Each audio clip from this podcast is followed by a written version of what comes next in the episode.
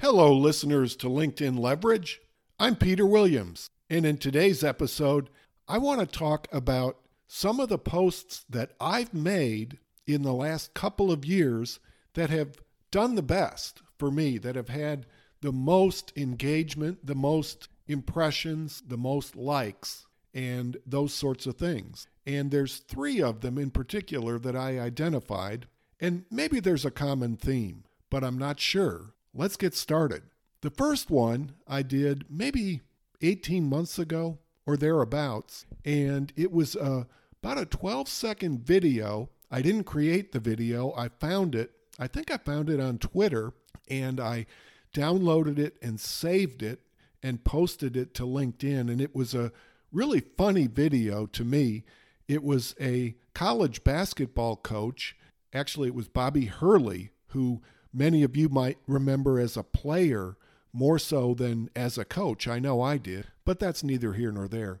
But he was excited after a game finished and he was kind of going crazy celebrating with the players on his team, giving high fives. And something happened suddenly when he realized it was time to shake hands with the other team's coach. And so he just completely calmed down, turned, and walked very sort of formally over and shook hands with the other team's coach in a very sportsmanlike gesture.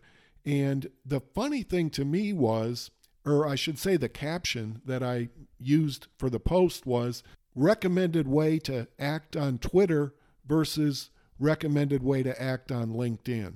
And so it seemed kind of funny the the quick contrast between the two environments and the way that Coach Hurley's behavior kind of reflected that. But anyway, the post actually got a ton of traction. And I think one reason that it did was it got an almost immediate response when I initially posted it. It was within the first 10 or 15 minutes, a person who I'm connected to on LinkedIn who has a very large following. His name is John Nemo, and he's also got quite a sense of humor, and maybe that's why this appealed to him.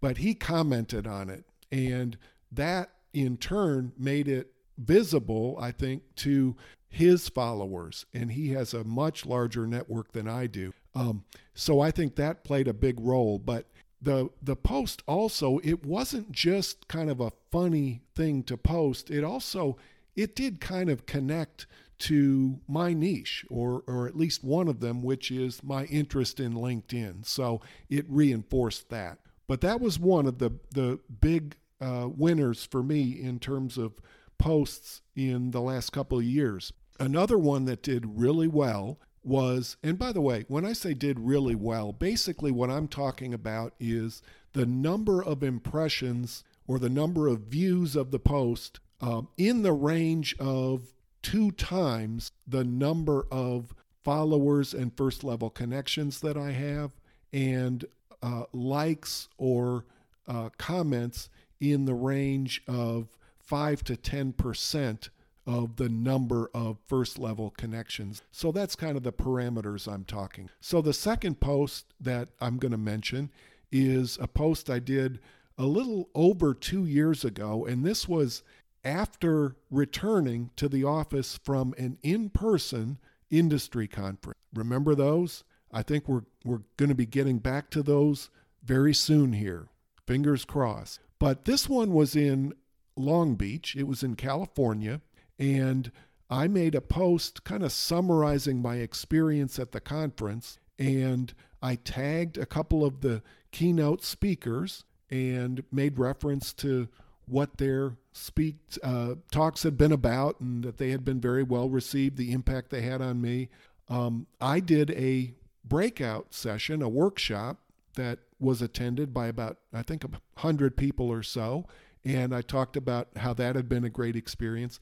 And then I also posted a picture, um, and it was just a, a headshot of myself.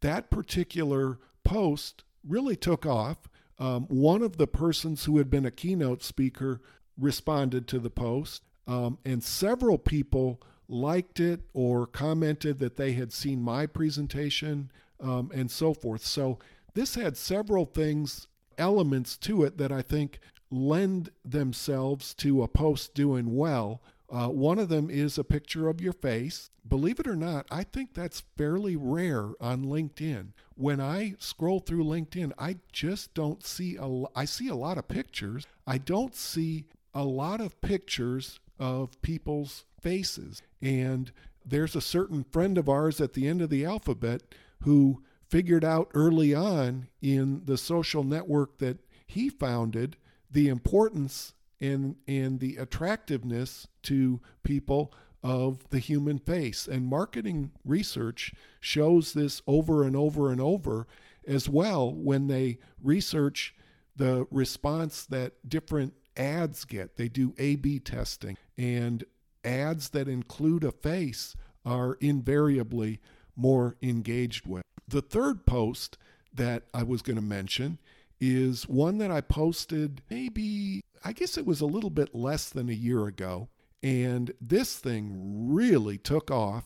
It was a picture of, of me in my office with my microphone set up, and I was wearing a shirt and tie, which I usually do when I record podcasts. And that was it. It was a picture of me. I had a big smile on my face, and I just did a little explanation.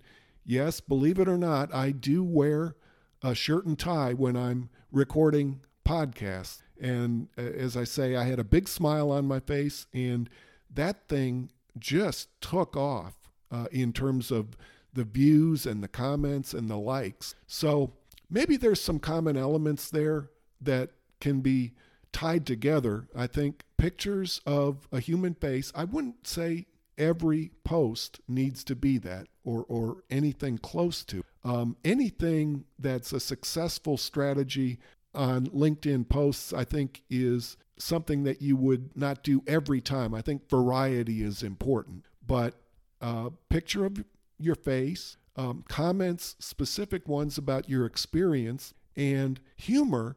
I think, especially if it is connected to to your niche or to your reputation or to the things that you know about or can be of service pertaining to, humor can work really well. So, that's some thoughts for content ideas or content strategies, things that have worked well for me anyway. And if you'd like to ask a question or make a suggestion for a show topic, I would love to hear from you, either via DM, direct message on LinkedIn, or send me an email to peter at linkedinleverage.com. And I'd love to hear from you and we'll be sure to get back to you. Well, that's all for today. Thanks for listening to LinkedIn Leverage, and I'll talk to you again soon.